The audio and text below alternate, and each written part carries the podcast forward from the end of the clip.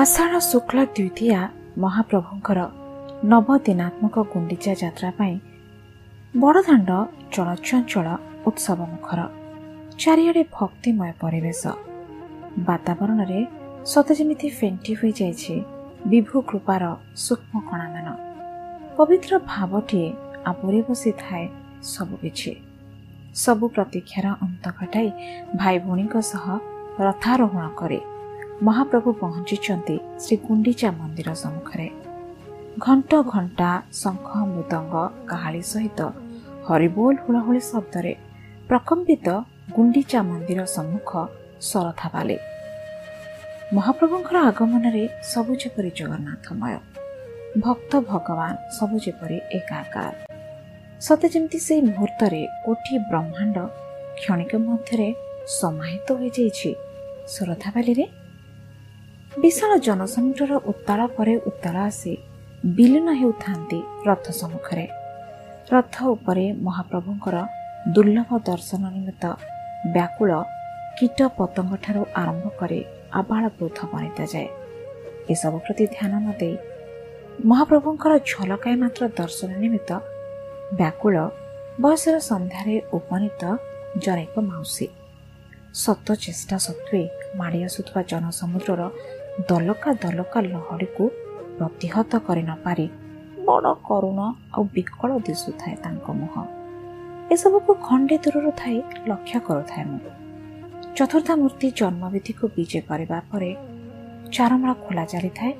ରଥ ସାମ୍ନାରେ ଖୋଲା ଯାଇ ରଖାଯାଇଥିବା ରଥ ଦୌଡ଼ି ଏଇ ତ ସମୟ। ତାଙ୍କୁ ରଥ ପାଖକୁ ନେଇଯିବାର ହାତ ଧରି ଆଗକୁ ଆଗକୁ ଟାଣି ନେଲି ତାଙ୍କୁ। ରଥ ଦୌଡ଼ି ସମ୍ମୁଖରେ ସେ କହିଲେ ବାପ ଆଉ ଆଗକୁ ଯାଇପାରିବେନି।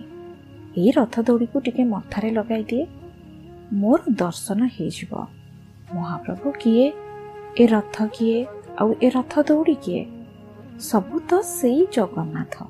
ମୋ କାଳିଆ ଶାନ୍ତ ଆଖିରେ ତାଙ୍କର ଲୁହ ଆଖିରେ ମୋର ଲୁହ। ଚାହିଁଲେ ଥରେ ଶୂନ୍ୟକୁ ଶୂନ୍ୟରେ ଥାଇ ସତେ ଯେପରି ସେ ମୋରକୁ ମରିକି ହସୁଥାଏ।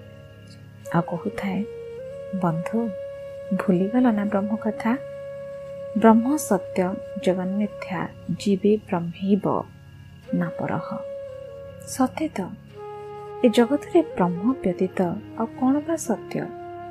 ସେଇ ବ୍ରହ୍ମ ଯାହାକୁ ସ୍ପର୍ଶ କରିଦିଏ ଯାହା ଭିତରେ ଥରେ ସଞ୍ଚାରିତ ହୁଏ ସେ ଜଡ଼ ହେଉ ବା ଜୀବ ବ୍ରହ୍ମରେ ତ ପରିଣତ ହୋଇଥାଏ। ତାହେଲେ ରଥାରୂଢ଼ ସେ ଠାକୁର କିଏ?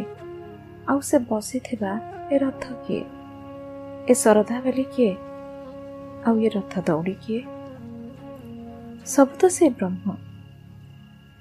ରଥ ଉପରେ ଥିବା ସେ କାଳିଆ ଠାକୁର ଯିଏ ରଥ ବି ତ ସିଏ।